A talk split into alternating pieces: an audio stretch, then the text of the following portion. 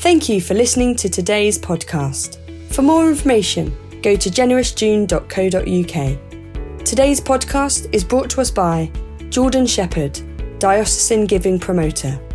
For 2023, our focus verses are Matthew chapter 6, verses 19 to 21. Where your treasure is, there your heart will be also. All of our podcasters will be reflecting on times of receiving generosity and sharing the personal impact it left on their life. I am so thankful to God for his faithfulness. I can remember many times where the generosity of others has made a significant impact on my life and the life of my family.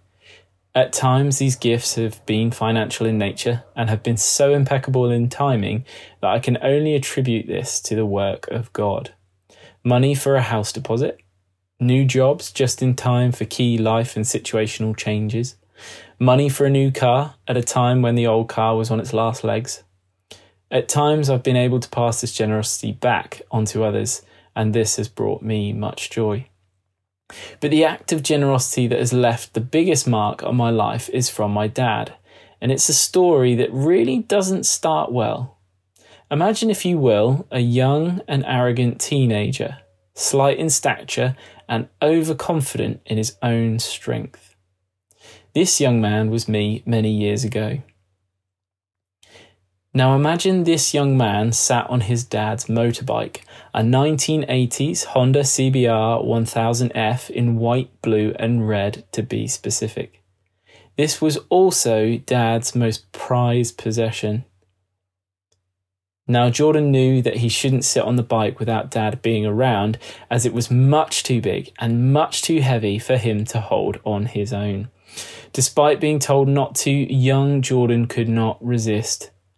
At this point in the story, Dad was inside the house, and young Jordan sat gleefully on this wonderful motorbike outside. Suddenly, the weight overcame young Jordan, and the bike began to slip. Crunch. The bike hit the ground, I had cracked and damaged a significant amount of the side panelling. Dad, hearing the commotion, ran outside to look. Now, I've seen my dad angry several times growing up, but this time was different. I've never seen my dad so angry and upset that he couldn't speak. He simply turned around and walked inside. After what seemed like an age, he came back outside. He promptly urged me to get into the car we drove to the nearest Honda dealership. I was marched to the front desk where he proceeded to ask the shop owner for a price to fix the damage done. £300 was the price. It was quickly agreed and with no room for discussion that I would repay him the money needed to fix the motorbike. On a 16 year old's weekly salary of £30, it was going to take many months to repay him but save I did. On saving the full amount of money needed, I put it into an envelope. I took the envelope to him and placed it into his hands. He opened the envelope and pondered it for a moment. Then, turning back to me, he said, I think you've learnt your lesson. He smiled and handed the envelope back to me. He knew that the value of the lesson was going to be more valuable to me than the money itself. He was right, as dads often are. I did not deserve this money. In fact, quite the opposite.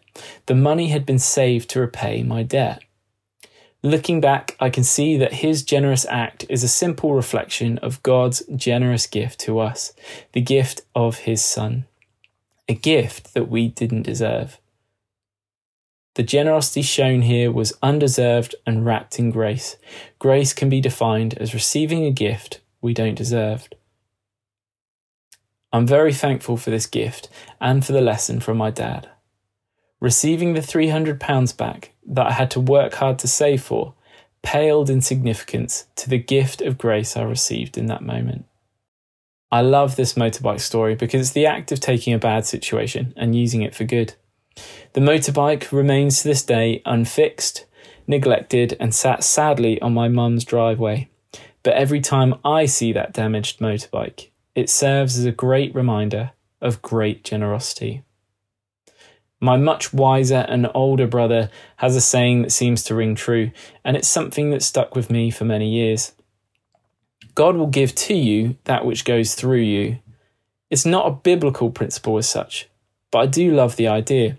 I hope and pray for more opportunities in my life to share great generosity with others and for situations where I can be on the other side of stories like my own.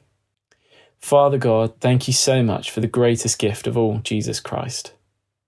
Don't let us forget that every good and perfect gift comes from you. Remind us to use what we have to help and bless those around us.